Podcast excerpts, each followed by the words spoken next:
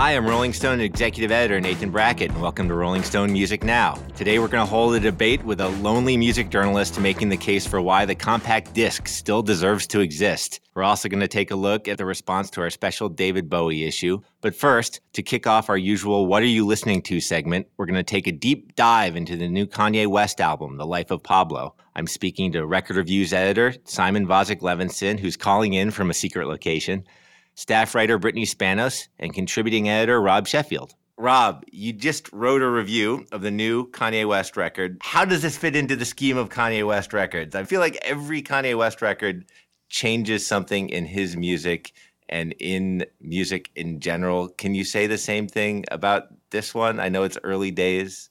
Yeah, it's early days, but it doesn't sound like any of his other records. And he made a record that he was sure would not be measured against the standards of his previous records. You can also tell this is the first record by a rap superstar in the aftermath of To Pimp a Butterfly, the Kendrick right. Lamar album.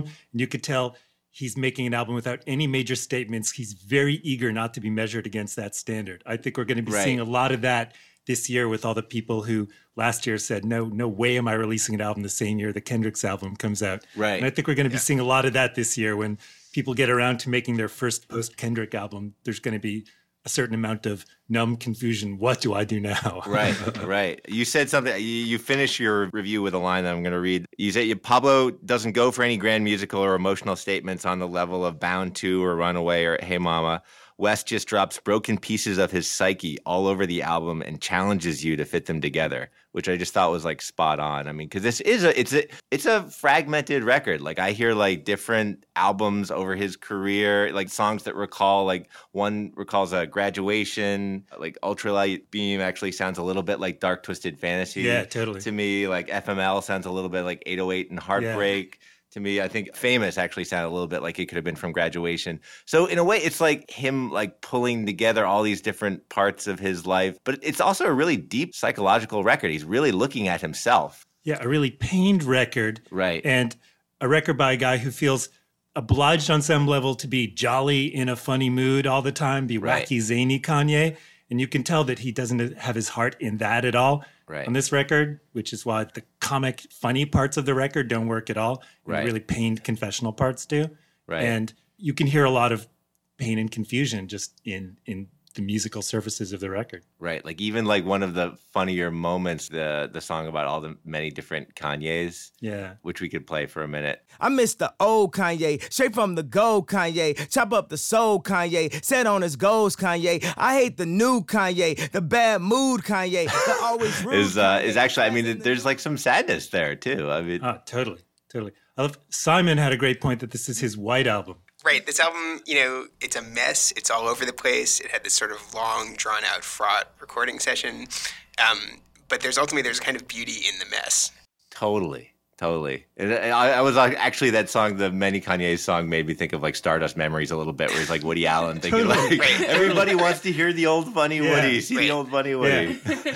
Brittany, how does this stack up for you in the in the, the scheme of Kanye West records? It's interesting because it's grown on me more every day. And I feel like that's happened with a lot of Kanye albums. Like there are certain albums where I'm just like immediately like like Yeezus I really liked right away, but right. I didn't like 808s and Heartbreaks for, until right. literally last year. Right. It took a long time to grow on me and um I well, Yeezus was like so front loaded too, like yeah. skinheaded, like immediately you're like, oh my god, like, for yeah, sure. Yeah.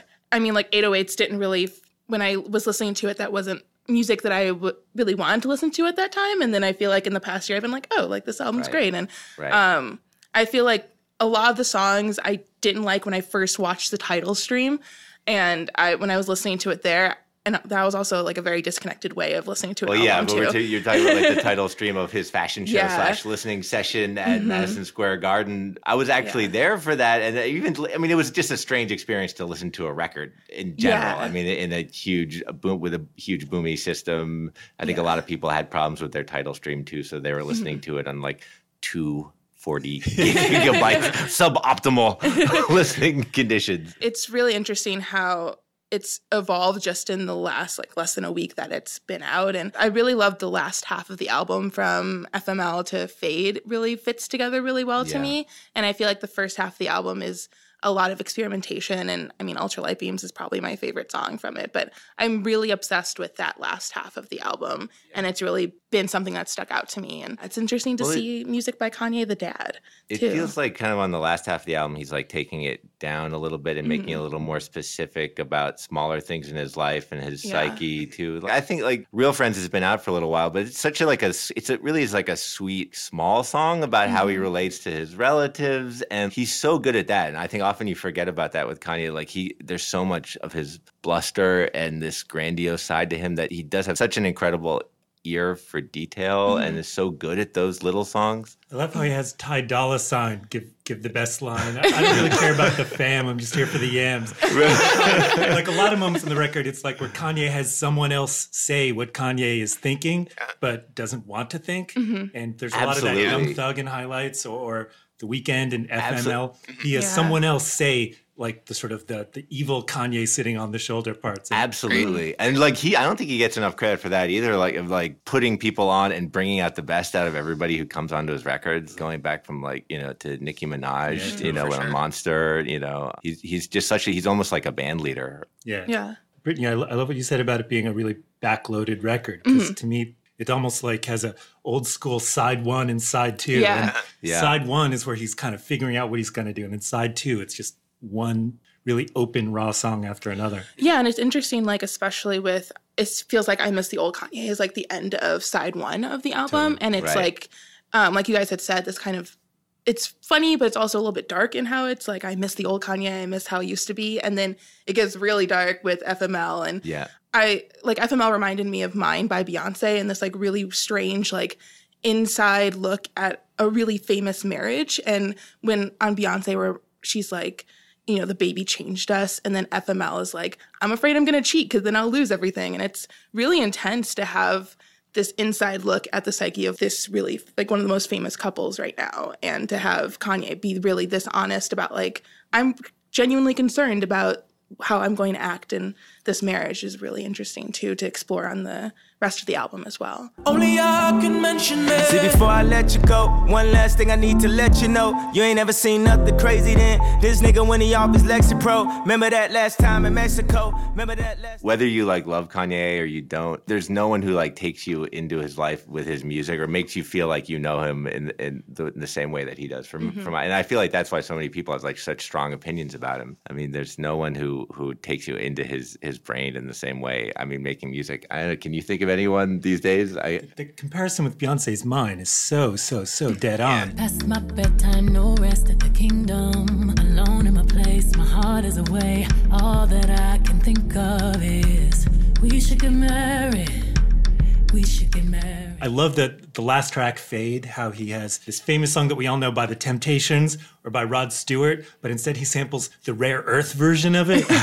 And he samples these really Midwestern sounding white guys singing the famous line that we associate with David Ruffin and Rod Stewart with their rough voices. Your love is fading.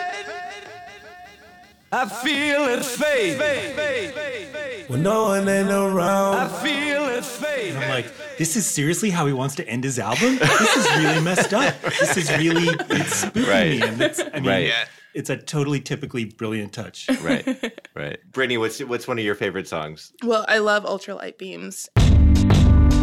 We on a ultralight beam. We on a ultralight beam. This is a God dream. This is a God dream. This is everything.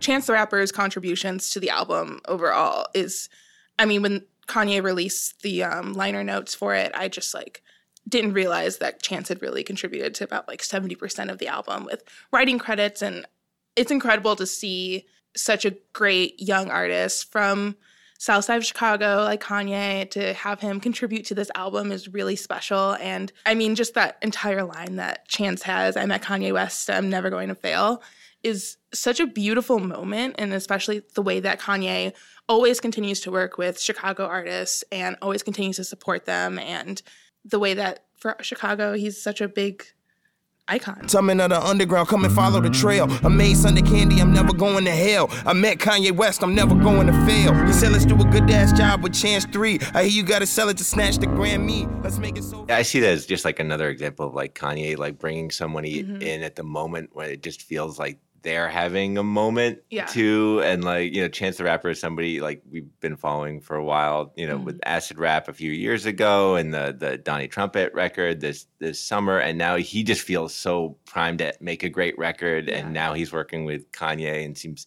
so happy to be there mm-hmm. Yeah, it's an incredible, you know, sort of passing of the torch moment, and I think it's it's worth noting, like you guys said, you know, people talk about Kanye's ego, but there's an incredible humility in giving Chance the Rapper not just a guest verse, any guest verse on the song, but the biggest spotlight on the opening song of the record. It's a mm-hmm. really, Right. you know, prime position. He lets Chance completely have the spotlight. I Right. think it's, It's really like cool. the Nicki Monster verse. exactly. right Yeah, exactly. absolutely And on SNL, it was really cute to watch um, the way that they had the camera and when Chance did the Kanye line. And you see Kanye just beaming the entire time that Chance is doing the verse anyway. But when he says that line, you just see like this pride wash over his face that like Chance didn't come in just as like a protege. Like he came in as a peer. And that's Right. really special to see. and that like contradicts this like popular image too of like Mm-hmm. Kanye West as this completely self-absorbed person. Like when you see him do that, it's just like an act of like artistic generosity too that that Mhm. shows a different side Yeah. Kanye. I don't even know what to make about this. When when the credits came out belatedly and we found out that Drake wrote 30 hours, Yeah. what is that about? Okay, well, just to back up, 30 hours is the actual the Yeah. song that he wrote like literally like in the day before that the album the album Yeah. came out, which is just kind of after amazing. Madison Square Good Garden. Friday. After the Yeah, where listening he talks session about after the listening session in Madison Square Garden. Which is just a crazy thing. We didn't really touch on this, but like this album does have this almost like mixtape feel. Like he Yeah. approached this album almost like it's not going to be done until I actually press the button on Tidal for it to be released, which is kind of It might- amazing. but might even then- it might be but- different a week from Yeah. now. He- Right. He's like- still fixing wolves. Right. Yeah. yeah, right. We're gonna update. He's gonna iterate like Google or like. But uh, but Eddie Brittany, you, you were yeah, you were talking about thirty hours. I mean, Drake is just he is just the weirdest person. Like he just finds a way to insert himself into everything in such a weird I mean, I love Drake. You know, I don't know how he does it, but he just kind of like finds a way like this is a really anticipated album. It was supposed to come out that day that he dropped 30 hours, but he just decided to drop 30 hours instead of the entire album. And then Right. Drake co-writes it, which is just the weirdest thing, but I mean, yeah, I want to know what he contributed to it. I'm really curious to s- Drake like, actually wrote it in the halftime of the celebrity basketball game this weekend. Win Butler was on the bench while he wrote it. Yeah. yeah. I, am just like reading the credits and like Kanye, you know, there- it's parentheses. There are 30 names for Kanye West, Aubrey Graham, and I'm like, whoa, whoa, whoa, whoa, wait, back up. Hold on. Yeah, I will say 30 Hours is a very Drake-ish Kanye Yeah. song. It has this kind of confessional Totally. quality. I think 30 Hours is this confounding, wild song. I mean, you have, right, so Drake co-wrote it. You have Andre 3000 is there in the studio with Kanye, Mm-hmm. Doesn't spit a verse, just sort of sings backup vocals. That's the sort of amazing, like, Right. show of, of power. I, Three ha- stacks. I have one of the Yeah. greatest rappers alive here with me. He could rap, but he's not going to. He's Right. just going to quietly, like, murmur along to an Arthur Russell sample. Yeah. He yeah takes Stevie Wonder call. was there too, playing the triangle. Yes, actually, exactly. yeah, yeah. the back- yeah, I'm Th- this is like the Beach joking, Boys yeah. song where they had Paul McCartney chewing vegetables. Yes, Right. the oh, totally, yes, Well, yeah. yes. Right. Well, also, I mean, well, you look at it too. I mean, like with Kanye earlier this year or last year with Paul McCartney. I mean, he took a Beatle, and a Beatle basically was playing support for him Right. and like humming some bars as well. Right. Yeah. Totally, yeah. Yeah. Chicago, St. Louis, St. Louis to Chicago. It's getting hot in here, that's all that I know. Got a hotel room, three stars for you. You call down for an omelet. Girl, it's five in the morning. You realize you got the 30 hours is just like he also takes like the phone call at the end of it too which is it's just so weird and it's kind of it has that like rambly drakeness i mean like drake just released summer 16 it has kind of that similar just sort of i'm just going to list all these things that are kind of going on right now in like my world and in what you see and all that but Drake does like to put a voicemail on a song, so maybe it was his idea to put the phone call in. yeah Drake would approve of. Ah, le voicemail. He used, to, he used to call him on his cell phone like, during the sessions. I love anybody else like that phone call would sound like such a staged studio concoction. And yet I'm like, I really kind of semi believe that he just forgot to turn his on. I do. I do too. Yeah. Yeah. And that he, he just wanted to get this call and he's like, oh, I'm sorry, I got to take this. Like, Right. And I believe it was Gabe, his publicist, Yeah. who we know we Yes. know from the industry. Who said, Yeah. why are you taking this call? We Right. back the mic and put Turn off your phone. Yes. Put me on Do Not Disturb. Just calling to wonder where the album is. Well, uh, we're, we're going to switch gears now to another artist with an eye for detail in a very different way. like, kind of an, an, incredible eye for detail. Courtney Barnett, who was nominated for Best New Artist at the Grammys, did not win, but won a Grammy in our hearts. She's definitely a staff favorite.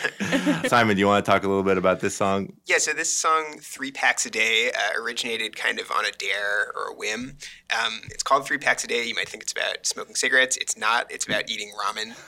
Which is just so rock and roll. It's 2016. I mean, it's real. It's relatable. We've all been there in the kitchen waiting for the ramen to cook. Um, I think this is so typically Courtney Barnett that she's able to take something as mundane and typical and kind of boring as boiling ramen noodles in your kitchen and turn it into this perfect, you know, three minute nugget of pop. It's amazing. It's she has this real magical ability to do that.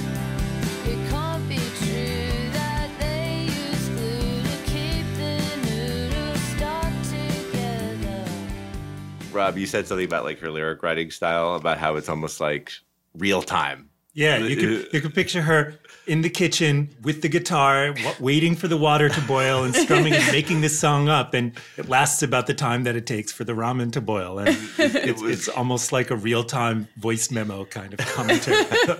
Yeah, totally. I think when you listen to a Courtney Barnett song, what you end up wishing is that she could just kind of like be there with you, narrating your everyday life. Yeah. She, she would make every boring moment so so awesome and so cool. Yeah. yeah. Even her voice has that conversational sort of, just like the way she sings. I mean, it kind of reminded They me. kind of sing speaky. yeah. it's just very conversational and just like fun and relaxed the way that she sings it. And she's Yeah. just like, I'm just gonna sing about the ramen now. Like you said, like as it's boiling, I'm just gonna narrate how, how it's going. But yeah. Right. Right, Absolutely. So three packs a day. All right, guys. Well, I think that's it. Uh, I think we're going to wrap up what we're listening to now. Thanks. This is a big day at Rolling Stone Music Now. It's going to be our first debate. Recently, David Browne wrote a story for RollingStone.com called In Defense of the CD, which actually got a lot of feedback, got a lot of traffic on the site, a lot of positive comments. It's a tough position to take in 2016 to advocate for the CD, but David is going to take the side of the CD in a debate with senior writer Brian Hiatt, who is going to uh, argue the opposite side. Brian, you're a uh, bit of an audiophile. You're always good around the office for some tips on the latest way to make your iPhone sound better, uh, new headphones. Would you say that description's accurate? Sure, I'll accept that description. And David, I know you're a contributing editor. You don't work in the office. You're listening more in your home I've got stereo. no tips from Brian whatsoever. Yeah, so yeah, the, well, hopefully that, that pipeline will open up after this dialogue has started. Anyway, I want to get this started. Both of you guys are going to be able to state your case, but I'd like to just jump right in with uh, David. First, talk a little bit about why you wrote this piece, and then why don't you just launch right into your lonely but passionate defense of, of the compact disc. It was completely unplanned. What happened was right after David Bowie died, I was started digging into his back catalog, like a lot of people did. You know, you really wanted to listen to his music again. And I brought up, you know, I have my little streaming device and decided to listen to one of his records and called it up. And for whatever reasons, uh, wireless connections, technical glitches, I was it was just turned into like a frustrating experience. The music wasn't coming up. There were all kinds of glitches, and I got so even- frustrated. even the way you actually say little streaming device implies a certain amount of contempt, but I'm going to let you Okay. Continue. well, by little, I mean it was a boombox. Sure. Uh, it was Right. one of these nice. It wasn't like a massive sound system. That's Right, that's what I okay, meant. like an AirPlay Uh, I, lo-. I, Let me go on record saying I do like streaming. I like the convenience of it. I don't like Right. carting around CDs. But that night it was so frustrating, and I really wanted to hear that record that I just said, "Oh, the heck with it." Although I think I used more stronger language than that, and grabbed my CD of Low and put it on my system, and it was a great experience. There were no glitches. It played. It sounded great coming out of the speakers. It was a reminder to me all over again of the good things about that format, even though it's now incredibly vilified. All right, if you were introducing a 12 year old to the world of music, what would be your case? For the CD, I'd like I'd like to hear this laid out, and, and I just want to say I think we all give you a lot of credit in the sense that thi- this is a hard argument to make in this year. Most people would say that the, the prospects for the CD are not looking good. But could you give us just a few words on like you know, hey Junior, here's a way to listen to this record that I recommend. In my opinion, the sound is better than an MP3. I know my daughter listens to streaming things either on headphones or on a little system herself, or even on YouTube,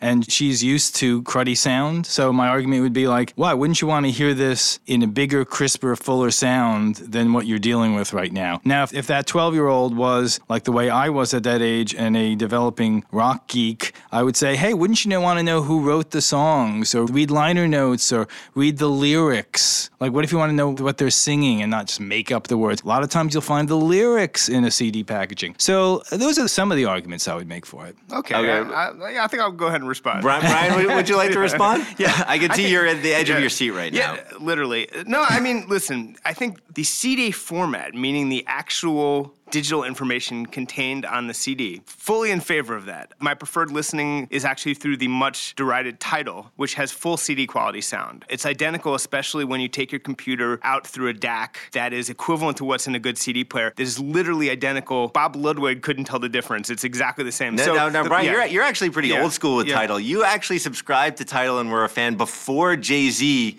uh, was into bought I'm- Tidal and, and, and before 99% of the world became. I like to uh, think Jay Z Jay Z was looking. I was like, oh, who's this one dude who subscribed before?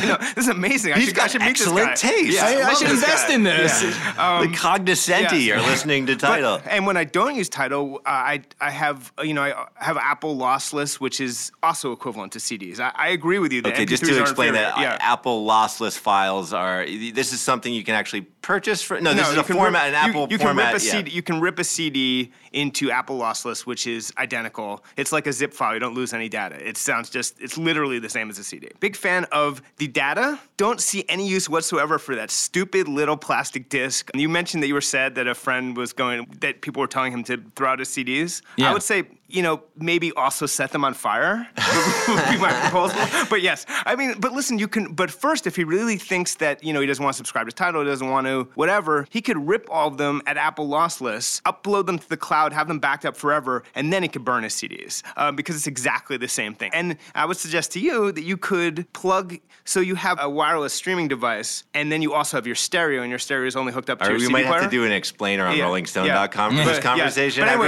could- but, story short, you can hook up your computer to your stereo in like eight different ways. And Right. you don't have to, and some of them aren't even wireless. That's all Right. I would say. But Right. uh, but you know, listen, I, I will say that when I spoke to Adele So- uh, last year, she loves CDs. She keeps them in her house. It's an emotional attachment, it's a nostalgic attachment, and that is not really something you can argue with. Reading your piece, honestly, a lot of it was that you just like them, and that's totally fine. I don't like them, but you know, I feel you. I do see the emotional attachment to music as a physical object. I see a lot of people use CDs or vinyl, which is you know, obviously we've all heard about how popular vinyl is, and, and vinyl is a lot more trendy these days. But I, I do see music fans buying CDs and vinyl just to show that they're fans. Would you say that's accurate? I think yeah. the physical lure of it, yeah, I, I back stuff up on iCloud, but I really still want the physical thing. I don't necessarily trust technology. I don't want to upload all my things, and then what if something happens and I get rid of all my CDs? Then what do I do? It's just that's just me and my my paranoid thinking that if I give away all the CDs and upload them, it could still be lost. I, and I like having the physical thing, and I think a lot of people do too. I think there is still a lure to that. Although, as one reader posted on my story, you can't roll a joint on an iPod. So. It's I think that's a really important Maybe the thing to iPad me. Pro. Maybe is But that you know, Eddie Vedder said you can't roll a joint actually on a CD case either. He prefers vinyl. Oh, so, yeah, so- I don't know. So maybe Well, he needs to up his we'll have to conduct that Okay. experiment. Pearl uh, after quadruple hours. gate Yeah. fold that Yeah. they, they came out in. I mean, I'd say maybe one other case. I'm David. I'm going to try and help you out a little bit here. Maybe another case would be like you could have a CD collection, which is your own private curated collection that you have in front of you, and maybe it's not limited to a screen. It's a different experience having CDs in front of you if, if you actually like just having. And, and yeah, and if, and if you want to show people your taste and how cool you are, there's always that aspect. You know, people can't look at, at your at your phone. Right. That's So, uh, probably the displaying all yeah. your CDs. People go, "Wow, look, Just you've to got all those James Brown records." yeah, and that's- people are that's impressed by reason vinyl. CDs in Yeah. 2016. Yeah. no, but listen, this is why this is why kids especially have embraced vinyl for a few reasons, but for that need to have the physical object, the need to display your taste, and also the sense, unlike CDs, which which can be precisely again duplicated without the CD format. Vinyl does have elements that are just irreproducible, uh, other than on the vinyl. Um, so that is, I think, why people have chosen vinyl over CDs when they go to a, a physical format. As the parent of a teenager, I have seen my daughter get into CDs kind of through the back end in the sense that she became a vinyl fan first, bought some new vinyl at a record store, and then saw that CDs were actually a little cheaper and actually sounded pretty good and sounded better than vinyl, which was kind of an interesting phenomenon. Uh, again, it's like she's someone who buys CDs to show that she's a serious fan of a group. Right. The only other argument is if you are buying the music, whether it's on CD or on vinyl or even, I guess, on iTunes, you are doing the artist a much bigger favor than if you stream it. So it's this hard thing where, as convenient as it might be, they get paid a lot less. So that's a Right. factor as well. Right. But it is interesting. Another thing that prompted me to write this, and Brian reminds me of, is, is the vilification of the format was really interesting to me. You know, it's it's a normal part of the uh, sonic evolution that we've gone through. You know, uh, vinyl and cassettes and eight tracks and, and CDs, and now onto the and streaming and whatever else is next. And that's a normal process. And I think when the LP died, there were a lot of people, myself included, who felt kind of nostalgic and sad about it. People like in this case with CDs, There wasn't seemed the same thrilled. reaction to the CD. Yeah. Yeah, right. they seem like Right. thank God that's going away. Now I can throw them all out, and that that's another thing that prompted me to write the story. I didn't quite understand the hatred that Well, a I lot feel of people, toward I think it. a lot of old timers associate the CD with the record companies selling them their entire record collection again. Right, in- it's in become the like the one percenter kind of medium. Like they see it, like it embodies corporate greed I don't know. for a I just, of. I just never liked the CD, frankly. Like I never liked it at all. I liked cassettes better for some like I, because my CD. I didn't like having to, to, to baby them. I didn't like having to. I al- mine were always getting scratched, and it's possible because I didn't. I didn't really enjoy the whole process. of I got to put it back in the case. I, would, I was always like have them stacked in this loose pile, and they'd always get scratched. So I, I was like waiting for them to die from the moment they arrived. So I, I guess I'm part of that. I'm really. I haven't. You I've had it out touched for the CD from I've the had it out- get-go. I, I hate. Yeah. I hate a CD. We're seeing your I- true I- colors oh, Yeah. No. I, I'm one of those people. I hate CDs. All I'm so happy they're dead. I haven't touched one since 2001 if I can help it.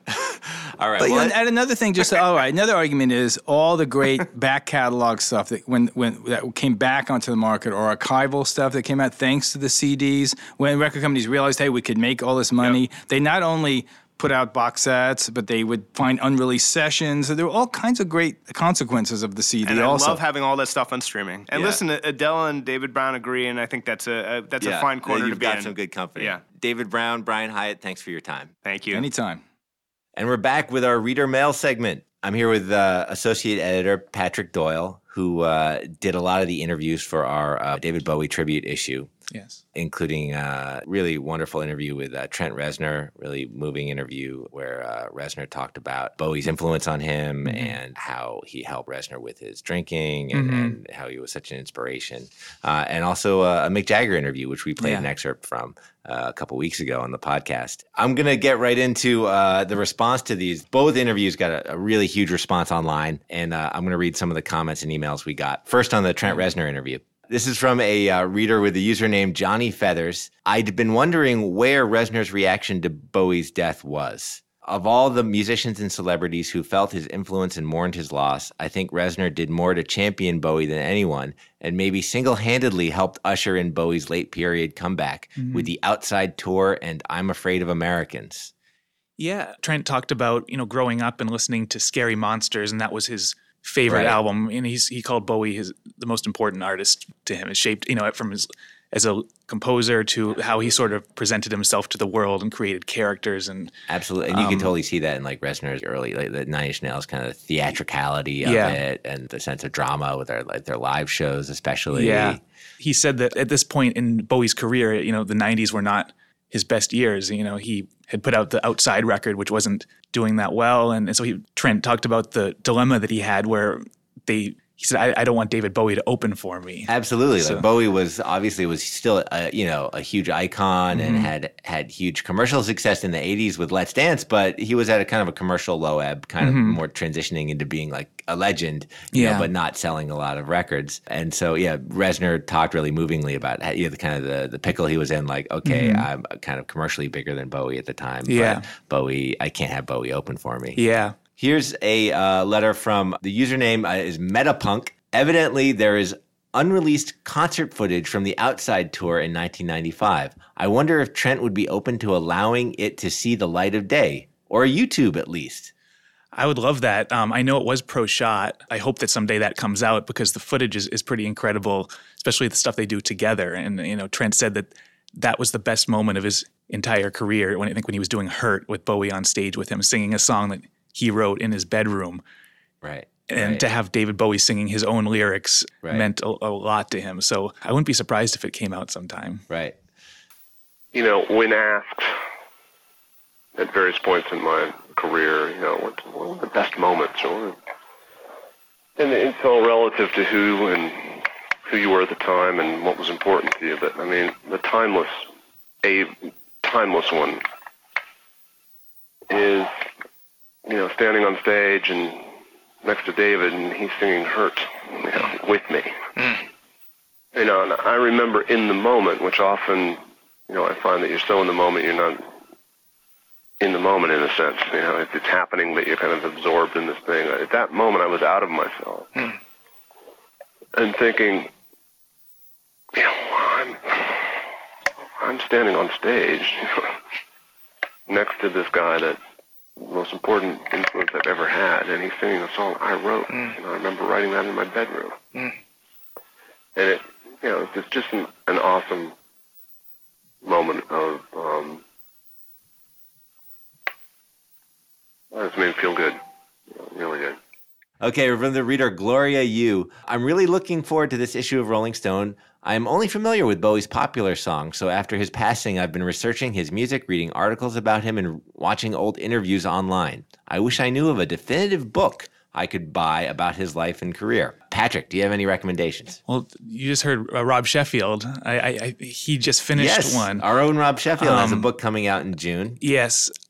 There isn't one that I would say that's definitive. Um, so I'm hoping that, you know, Rob started writing this book the night that we heard of David Bowie's death. And he, he uh, David Bowie was the most, you know, important artist to him. So uh, in his you know, growing up, you know, so I think that he, I mean, he finished this book in a record time. Yeah, Rob's book is going to be kind of a, an appreciation, which I think, and it's going to be amazing knowing Rob. But what about like if uh, Gloria is looking for like a definitive biography or at least something approaching definitiveness? There's a book called Starman by Paul Trynka, which which was very helpful as far as when we were you know researching our special issue, and and uh, also Nicholas Pegg has a book called The Complete David Bowie, which is more it's kind of like an encyclopedia of David Bowie. Which if you're a hardcore fan, you know you can go down all kinds of different holes in David Bowie's career. So if you're obsessed with whether Scary Monsters or Right. Low or something, you can really sort of you Right. know it's a big help. So I would I would say that right. that's well. my, there's yeah. a there's a few good tips for for Gloria. Yeah. All right. All right. Well, let's move on to the um, response to your uh, Mick Jagger interview. The Jagger interview was uh, we played a little bit of it. It was kind of fun because he was talking about their experience recording "Dancing in the Streets." Yeah. That video, which is kind of just a funny like '80s art- artifact. He Uh, said his kids make fun of him for that video all the time. That's funny. Yeah. All right. Well, here's a letter from uh, Tim Obermiller. Mick was saying he loved Let's Dance because of the memories. I'm sure he doesn't consider it Bowie's best song. As for dancing in the streets, it was just fun, at least for me, watching them camping and vamping, stealing each other's moves. Based mm-hmm. on Mick's description, it sounds like a perfect summary of their relationship, and a sweet one, too. Yeah, we walked in and all the musicians were ready because we had to do the, the the the recording and the video in one day, which is like we said, well, this is never gonna, you know, this can't possibly happen. And we just walked in and did like two takes of the musicians and walked out and went straight onto the set of the video and did the video. And when we couldn't believe it, when we we came to the end of the day, we were so funny. We said, "You see, it can't be done." Why are we spending, you know, years in the studio?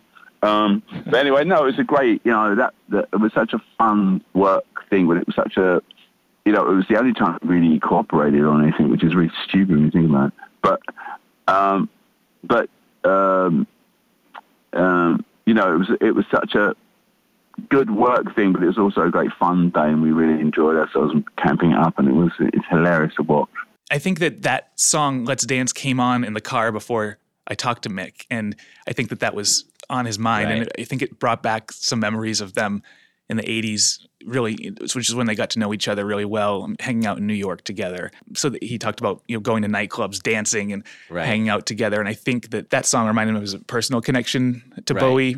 And, it made per- it definitely made sense to me in terms of like what we know about Mick Jagger and that you know he's someone who loves the big stage and playing stadiums Yeah. and arenas and you know the the Stones always are swinging for the fences and Let's Dance Yeah. was you know one of Bowie's hugest pop moments. So I'm Yeah. sure like Jagger appreciated that.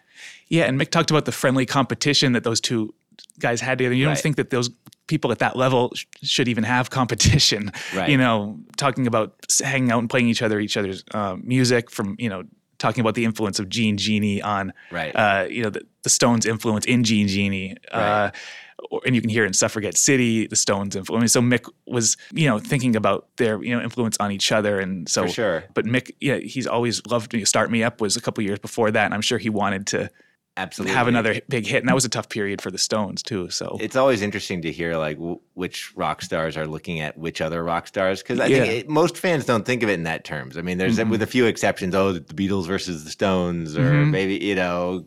Kanye versus 50 Cent a few years ago, or, Right. or Drake. You know, there's a in hip hop, there's a little bit more of that, but often fans don't really care. They just like what they like, you know. Mhm, But mhm. you re- when you realize which rock stars or which pop stars are looking at which other ones, it's always fascinating. yeah, absolutely. And it's funny that Dancing in the Street video is all done in the same day, the, the Right. recording and the video shoot. Right. And Mick said that it's really stupid that that's all they did together. Right. Yeah. Yeah. I remember he said that last time. In a way, it kind of looks like it. I mean, it's definitely not the most memorable song either of them ever did, but I think we're all happy that it exists. Yeah. For sure.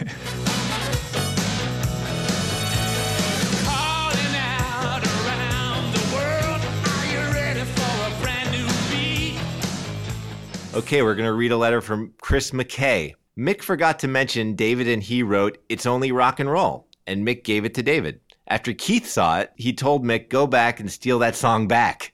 David kindly gave it to Mick, and the rest is history. hmm I had forgotten that too. Yeah, it's a true story. Yeah. Um, Mick is not someone who, you know, he doesn't like to look back. He's, you know, so he said that interviews are his least favorite pastime. So he doesn't need, he, some, like I, I reminded him that, you know, Bowie did Let's Spend the Night Together and he had completely forgotten that, which Right. to some people is a, you know, one of Bowie's greatest covers, one of his greatest recordings. Right. But, but it just wasn't on Mick's radar because he, he kind of lives in the moment. Right. Um, Right. So for sure. Ever forward. Yes. Goes Mick Jagger. Yeah, yeah. Yeah. The best, the, the greatest part of that interview is when he didn't. You know, I asked him about the last time he saw David Bowie, and he couldn't remember, and that seemed to really hurt for him. Right. You know, Right. Right. Absolutely. Well, I'm I'm happy that our reader Chris McKay mentioned it's only rock and roll because I would certainly take that over the Dancing in the Streets cover with all due respect. all right. Well, Patrick Doyle, thanks for coming for our reader mail segment. Thanks, Nathan. All right. And that's Rolling Stone Music Now. To read more about all the stuff we've talked about this week, check out rollingstone.com or pick up the new issue of Rolling Stone.